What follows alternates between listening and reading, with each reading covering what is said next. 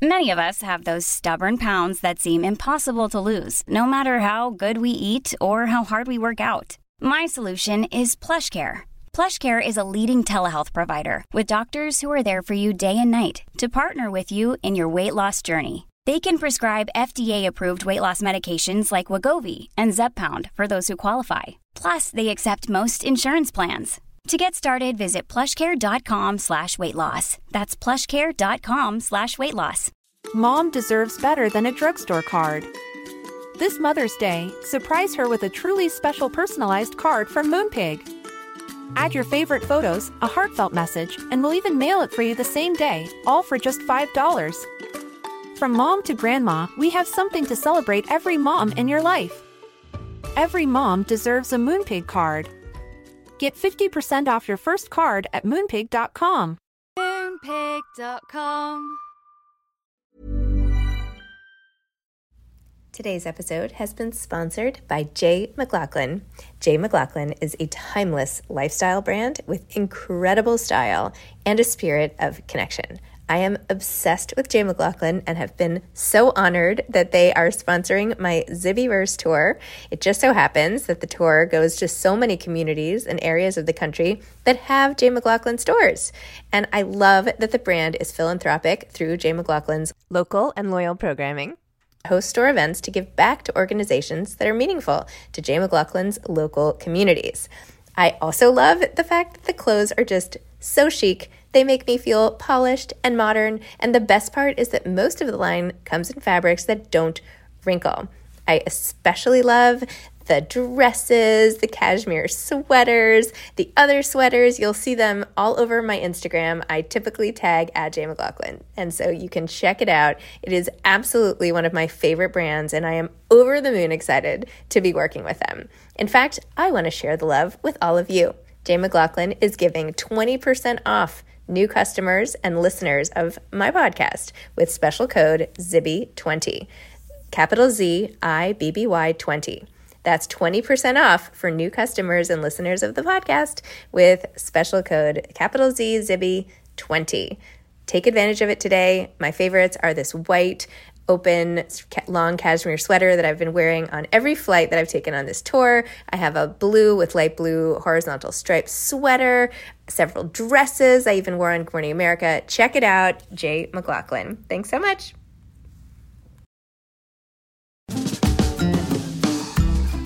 Hi, I'm Zibby Owens, the creator and host of the award winning podcast that you're listening to right now. Thank you so much, called Moms Don't Have Time to Read Books.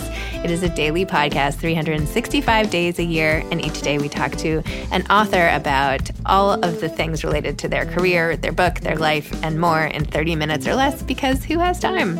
I am now an author myself, although I wasn't when I started this podcast. And you can get my new memoir, Bookends, a memoir of love, loss, and literature, wherever books are sold starting July 1st. And my children's book, Princess Charming. You can learn more about me at zibbyowens.com. But really, you're here to learn more about the authors, and that is what we're going to do. Also, be sure to check out all the other podcasts in the Zcast Podcast Network. You can learn more at zcastnetwork.com and definitely check out those shows as well. Ruta Sepetys is the author of I Must Betray You. She is an internationally acclaimed number one New York Times bestselling author of historical fiction, published in over 60 countries and 40 languages. Sepetys is considered a crossover novelist, as her books are read by both teens and adults worldwide. Her novels Between Shades of Grey, Out of the Easy, and Salt to the Sea have won or been shortlisted for more than 40 book prizes and are included on more than 60 state award lists. Between Shades of Grey was adapted into the film Ashes in the Snow, and her other novels are currently in development for TV and film. Winner of the Carnegie Medal, Ruta is passionate about the power of history and literature to foster global awareness and connectivity. She has presented to NATO, to the U- European Parliament, in the United States Capitol, and at embassies worldwide. Ruta was born and raised in Michigan and now lives with her family in Nashville, Tennessee. Oh, shoot, I forgot to look her up when I was there. Anyway, next time. Follow her on Twitter and Instagram at Ruta Sepetys. Welcome, Rita. Thank you so much for coming on Moms Don't Have Time to Read Books to discuss I Must Betray You. Thank you so much for having me on. I learned so much about Romania in this book, and I had no idea and I feel very foolish for admitting this, but I didn't know the extent of the communist protocols, the extent of, you know, uh, how watched everybody was, how similarly everyone was forced to live, how much brutality, how much, like all the things in the book are just not only the story itself, which was incredibly compelling, but even all all of what you wrote about it at the end and the sources and the pictures and I, I had no idea. I, I just didn't even really I had a sliver of an idea, but certainly not an idea. And this book just completely brought this all to light for me. So first of all, thank you. And second of all, you know, now that I've rambled, but talk about what your book, the story is about and and and what compelled you to write it.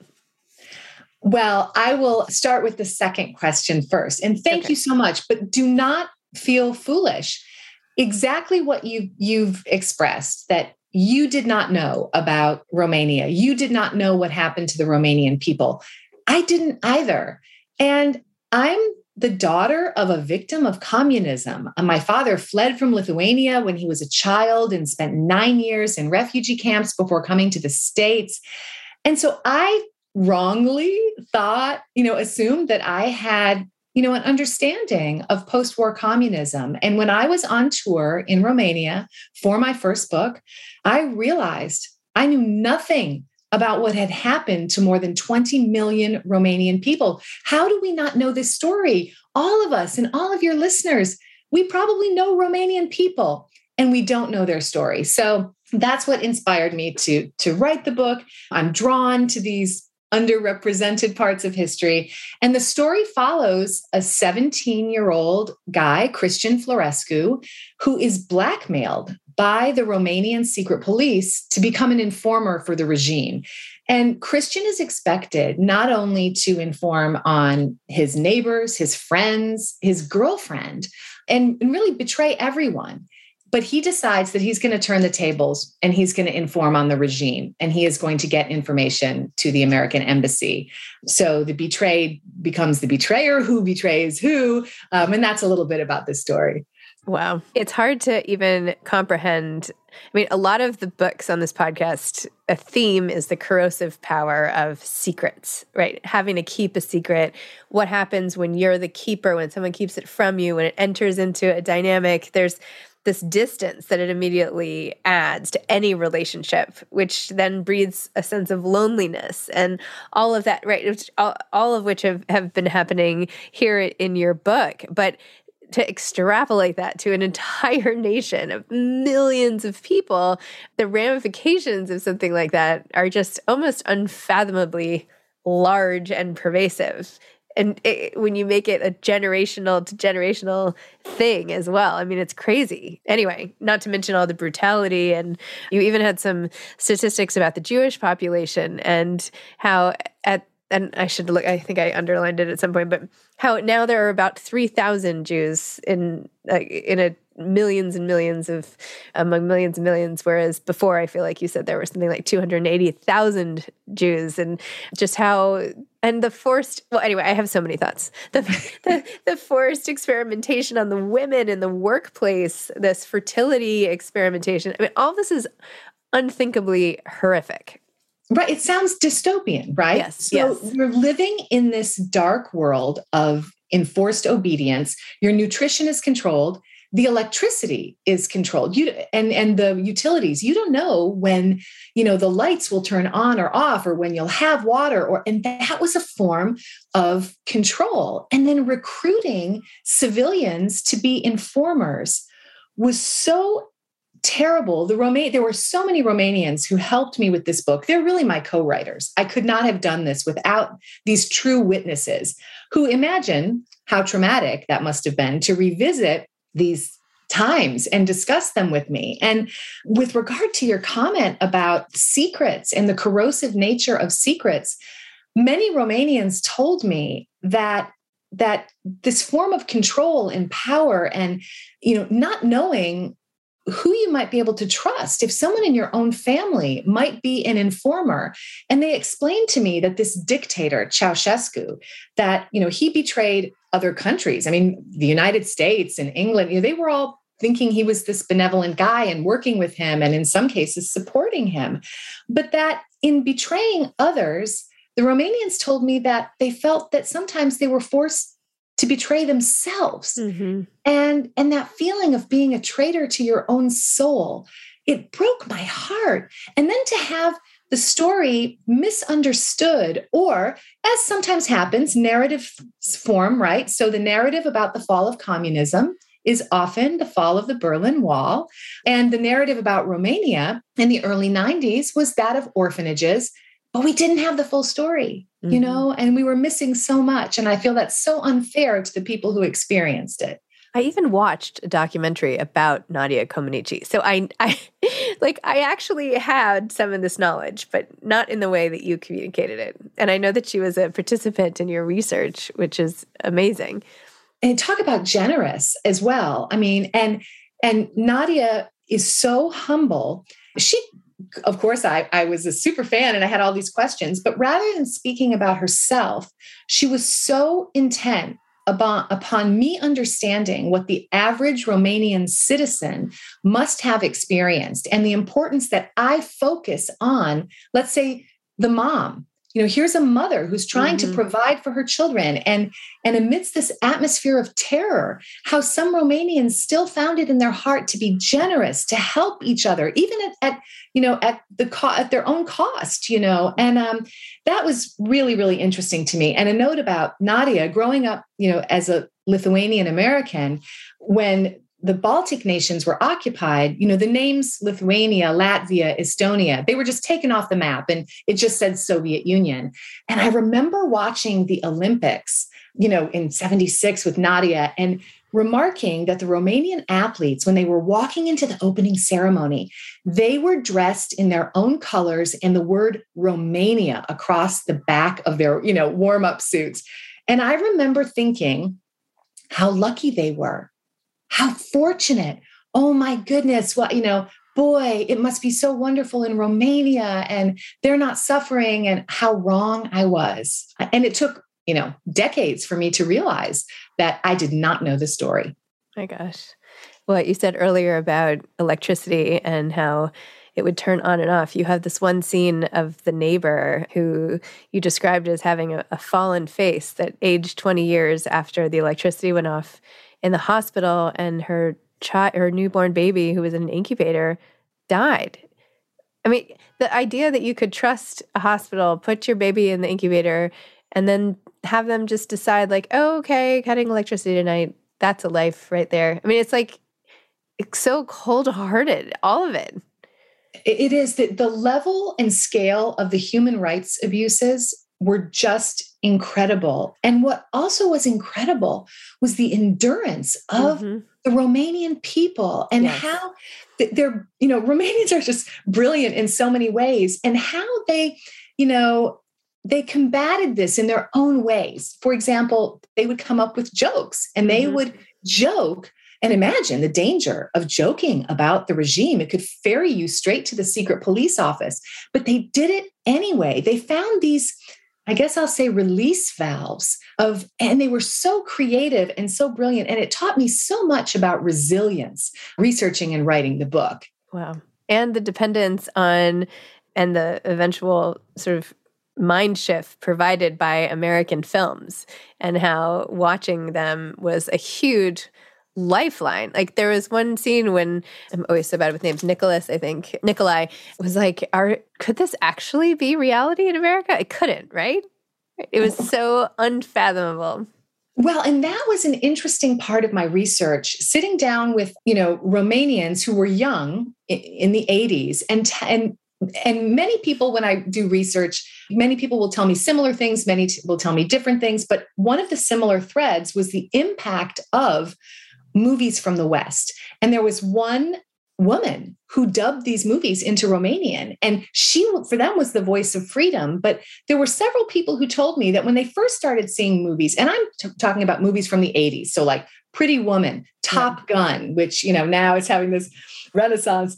And that they said that initially when they saw those movies, they they thought it was all fantasy. Mm-hmm. You know, these mm-hmm. people were choosing their own jobs and they would go into the kitchen and you know, turn a faucet and water would come out. And this was crazy. And then the older that they got and word on the street and conversations, they realized, wait a minute, this, this is real, what we're seeing. And there was a historian I met with that said that those movies, those VHS tapes, they loaded the guns that eventually killed Ceausescu, the dictator. That's how powerful exposure to music, to art, music, you know, that freedom of expression, that intellectual freedom that they didn't have, but that exposure to it, it you know, for the young people, it motivated them. And it was the young people who were the bravest when the revolution arrived, who took to the streets with their with nothing, just their bare hands to attack tanks. And so many gave their lives, you know, for this. So yeah. Wow. Even just them noticing the individual choices, even something as simple as what to eat and what to wear, and even noticing, like, wait a minute, all of this is up to the individual to decide, like, blew my mind. It just blew my mind that that would be so anathema to, to their own experience. And yes, and then ultimately led to to this huge, you know, showdown, if you will. Yeah, and and what I didn't realize prior to researching the book was that when Romania finally did, you know, fight for, you know, independence and sadly a replacement set of communists took over yes. and their suffering was extended for several more years and these young people who had fought for freedom felt like their revolution eh, you know had been stolen from them and the book in the end kind of you know reflects that but it, it just gave me an insight, you know, into a culture that I, I knew so little about. And Romania is a gorgeous country. It's absolutely beautiful. And when they were describing to me how Bucharest had been turned, it was once a, a luxury stop on the Orient Express and had been turned into this apocalyptic landscape of the lost. It was just, I, I wanted to convey that atmosphere to the reader so you would feel like you're, you're there. No, I felt it. I felt like I was in this cement one bedroom apartment with like the grandfather in the kitchen and living in the closet and you could feel the coldness and I think that's that's something that is just so uh, one of the overwhelming things that the whole nation was just cold, right? Like A cold outside, but B, you know, taking away the warmth among people and the cold blooded nature of so many of the acts. Anyway, I, I worry that I'm making this book sound like a history book, whereas actually it's very much about people and characters. And the way you wrote it is so page turning, right? You just want to find out what is going on, what's going to happen with Nikolai and his, you know, the girlfriend, and, you know, even scenes like them protecting the girl who's ho- walking home and gets attacked by wild dogs. I mean, all of these things. Like you paint such a picture of the environment, but then ultimately it's the interior lives of the characters that just like fly off the page and it make it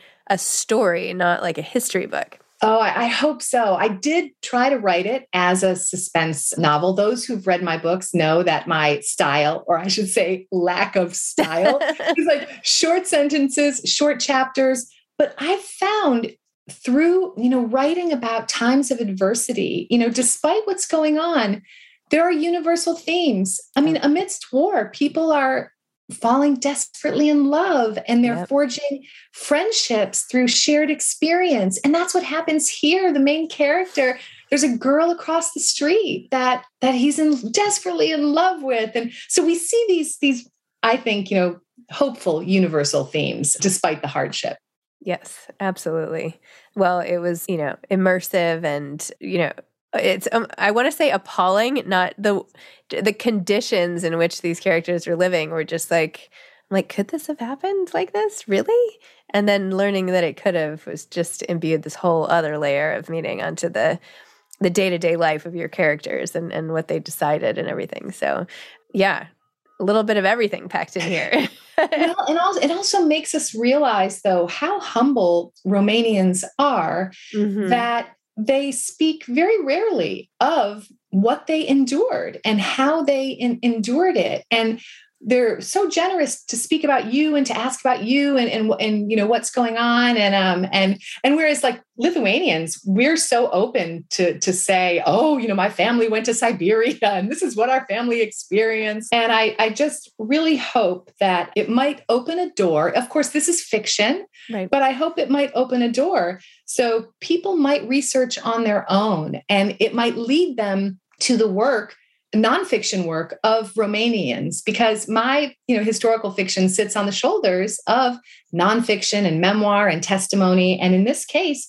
so many Romanians were my co-writers with this, and I really want to give voice to their story and this underrepresented history.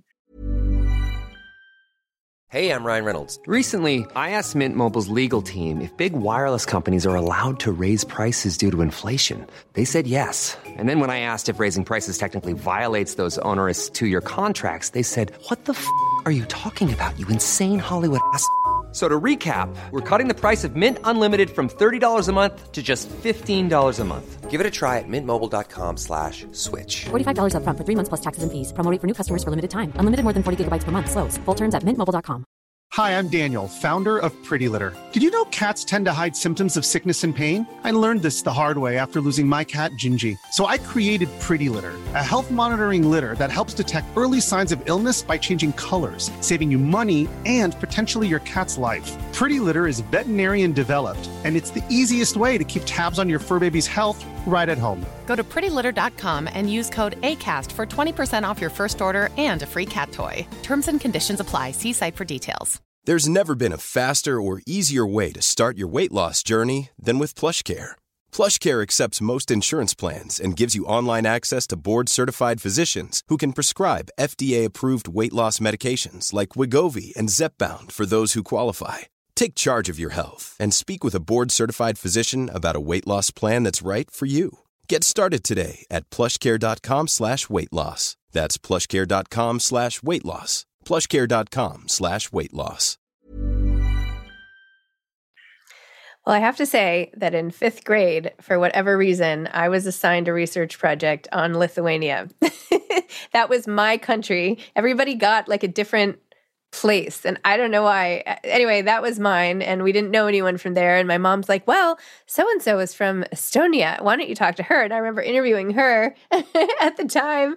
Anyway, I don't even know. That's not even related to what we're talking about. But you know, with your Lithuanian past, it was it was this is like the 80s that I, you know in the 80s this is what what we were doing in school. So no, but, but you know what? Good for your teacher because in the 80s Lithuania wasn't even on the map as its own country. It was only after 1991 and you know, people from these underrepresented countries, you know, it, it it becomes a bit of an identity struggle because I remember growing up you know, in the States, people call me Ruta Sepetys. My Lithuanian name is Ruta Shepetis. And when people would see my name, they'd say, What are you? And I'd say, I'm Lithuanian. And then the conversation would just end. And I remember watching movies, like there was an Adam Sandler film where they were trying to make a joke about like, oh, the character had a girlfriend and and and they said, "Oh, she's from Lithuania." And then this woman came in who was bumbling and odd and it was it was a joke because no one knew it was like this very far-flung remote place but people i think that when their stories remain hidden in the shadows and the histories of the countries remain hidden in the shadows you know people can feel misunderstood and i know even for myself when i would say i'm lithuanian very rarely would someone say oh well what is it like to be Lithuanian or what's the history of your country? And um, I just think we don't do that. And if we understand the backgrounds and histories, we might better understand our neighbors, even. And then once we understand their background, we understand their motivation. And that facilitates human understanding, I like to think. And I think that's one of the hidden powers of historical fiction is that, you know, power for dialogue and human understanding. So true. I interviewed recently a man named Matti Friedman about when Leonard Cohen went on into the Yom Kippur Wars in Mount Sinai. And he was saying in Israel at that time, when you asked where people were from, they just said, I'm, I'm from the Holocaust. Like, that's where I'm from. Like, I'm, it doesn't matter. Like, here's where I am. That's where I'm from. And there's some things that are similar in that like uh, you know i am from this place this place has changed like who does that make me what is my identity when my nation is you know and i think about all the ukrainians now too like what is what are i mean obviously they identify so strongly and i have so much respect for them but you know what happens when you're all booted out of your country and where is who are you? Who do you become? Anyway i'm rambling. I'm sorry but no uh, you're not ram- uh, you're not rambling at all because i think we see that people become you know courageous lamp-lighters and we see the power of the human spirit when families are separated and people yeah. are displaced. And it, it's of course it's awful to see history repeating itself but I, I really try to also cling to the strength that that you know the Ukrainians are are showing the world. It's so inspiring. So when you're writing a book, how do you go back and forth with your regular life? Like sh- tell me about a day where you're like sitting there and like how often you and then what happens when you like shut your computer down and get up and like is it easy for you to go from this intensity to then whatever else you're doing? No. it's, it's it's not. If I mean and I would I think it would be a little bit weird if I could write about you know pain and death and destruction and then be like oh now it's time to make dinner. No but but you know someone once told me that compassion is being able to hold both you know hope and hardship and love and loss at, at the same time.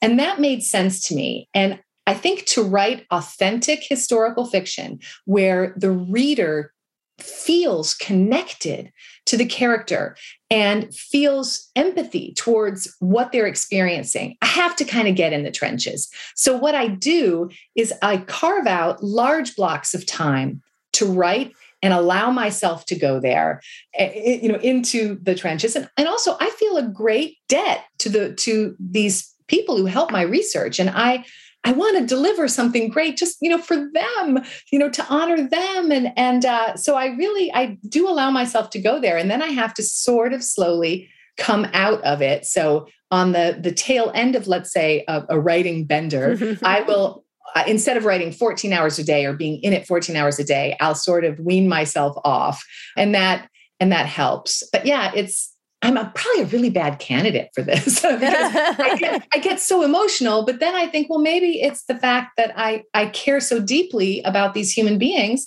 I feel really, really invested. I I laugh with my other friends who write historical fiction because they say, Ruta, you're nuts. You are not. I will go to the nth degree to hunt down a detail for authenticity, you know, and and I, we, I laugh with my other friends who write historical fiction. They're like, you're crazy. And don't tell anyone you do that because then they'll expect us to do it too. oh my gosh. So on a day when you're not writing, what do you, what's your life like? Like, what do you love to do when you're not working? I live just outside of Nashville and I, it's lovely and I love to walk. I love to be outside. And it doesn't matter if it's winter or summer. You know, there's that saying, you know, to go to truly go inside, you need to go outside. And I believe that. I get my best ideas for plotting and dialogue when I'm taking walks. And how cliche is that, right? Like the writer who takes a long walk in the woods. but for me it really works that that combinatory play of moving physically moving and either listening to music and activating a different part of my brain I can put together plots and scenes and dialogue. So even when I'm not writing, I am kind of writing and crafting and reflecting on story and history and things like that. Love it. Yeah, you can't can't really escape it right? It follows the, the, the, books kind of follow you everywhere you go. well, and story follows story, us, right? Yes, and, and yeah, something yeah. I do is I go to, and I think a lot of writers probably do this, but here in the South, these, these estate sales are really great. I go to a lot of estate sales and I'll wander through these estate sales and every item has a story attached to, yes. to it. The way shoes are worn at the mm-hmm. heels. I'm thinking, oh my gosh, this woman, she danced herself to death or a dress that has a cigarette burn in a really odd place. The everything to me is story. And at these estate sales, I don't know. I just I love going to estate sales and I I don't you know often buy too many things or it's not that I'm buying things but um I'm looking and, and immersing myself in those stories. And so that's like a little hobby of mine. Hmm. They're like artifacts. Yeah, exactly. Like looking at artifacts in a museum or something. I actually I was in Charleston years ago, maybe six years ago, and we went to one of these like jewelry stores, not consignment jewelry stores. Anyway, that's where I ended up getting my ring with my husband. And I remember sit- sitting there in the store and like holding it, and I'm like, well, who is the woman who wore this before me? Right? What was her story? Like, who could she have been? Like, it could be anything. Did she live around here? Like, which house did she live in? Like, I'll never know. And yet it would be around my finger forever, the way it was around her finger forever. Like, it's just so wild. Anyway, I love that you think that way. I yeah. love that you think that way because it does have story. There, there's a story there. There's a plot. There's a mm-hmm. setting. I mean, for writers, you know, there was dialogue. There was all the elements of story are in that ring, and then of course you created a whole new, you know, story around it. Yeah. All right. Well, maybe I'll try some historical fiction. yeah, I think you should. Yeah. Well, anyway, it turns out I bought the ring, or we bought the ring, and then brought it up to New York where I live. And I needed it resized because it was too big. Another clue about this woman.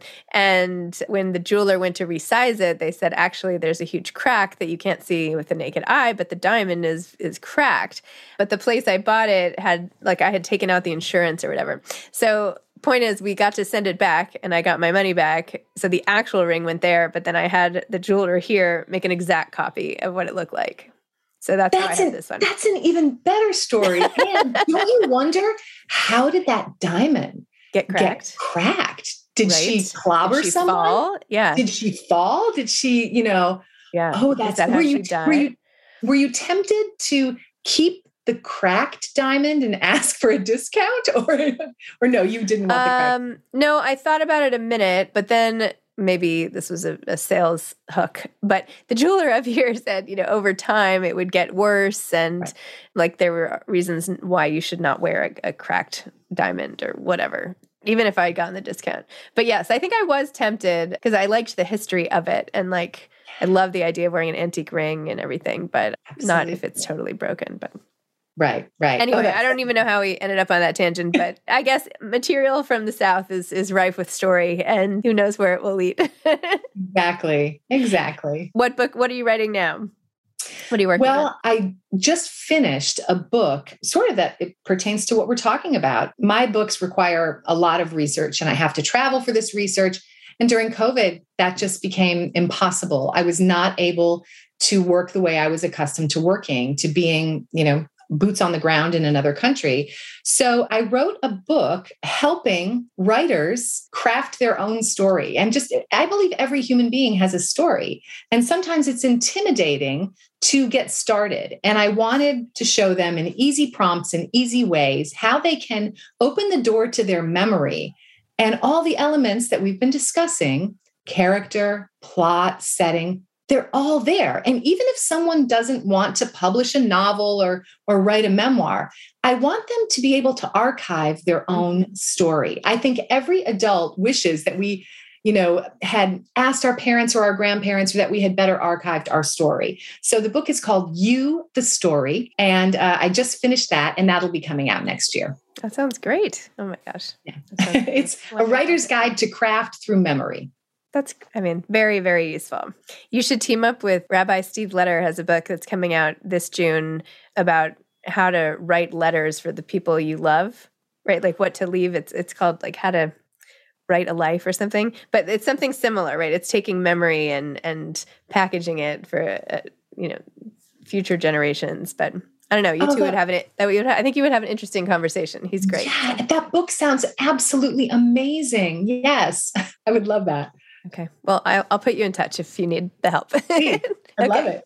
Great. Well, Ruta, thank you so much. Thank you for teaching me so much about Romanian history, for opening up this vast sort of sympathy feeling and understanding and of, a, of an entire nation state and, you know, filling some gaps in my obvious terrible history repertoire anyway and and the and then the story itself and keeping me so engaged and and rooting for someone and you know the the crying with the sister and you know just all the emotions that the story evoked so thanks oh thank you so much for having me and i hope your listeners might pick it up it's a quick read yes i must betray you but I won't betray you.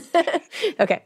Thank you so much. Take care. Thank you so much. I was so grateful to do this. Oh, it was my pleasure. And I'm really. sorry I'm going to miss your event here. I'll have to Oh, check that's okay. your okay. tour schedule. Maybe I'll catch you somewhere else. I'd love to meet you in person. I would love to meet you in person too. That would be fun. All right. Take care. Okay. You take care. Bye-bye. Bye.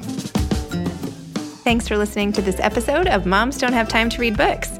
Don't forget to follow me on Instagram at Zibby Owens and at Moms Don't Have Time to Read Books. Also, sign up for my newsletter at zibbyowens.com and sign up for my virtual book club and meet lots of authors on Zoom every other week. Thanks so much to Steve and Ryan at Texture Sound for the sound editing. And thank you to Morning Moon Productions for providing this fantastic intro and outro music.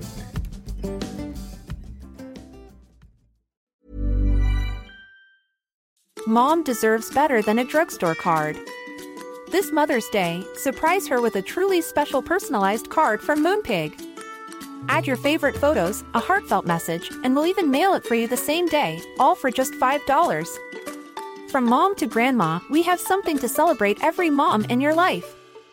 Every mom deserves a Moonpig card. Get 50% off your first card at moonpig.com. Moonpig.com.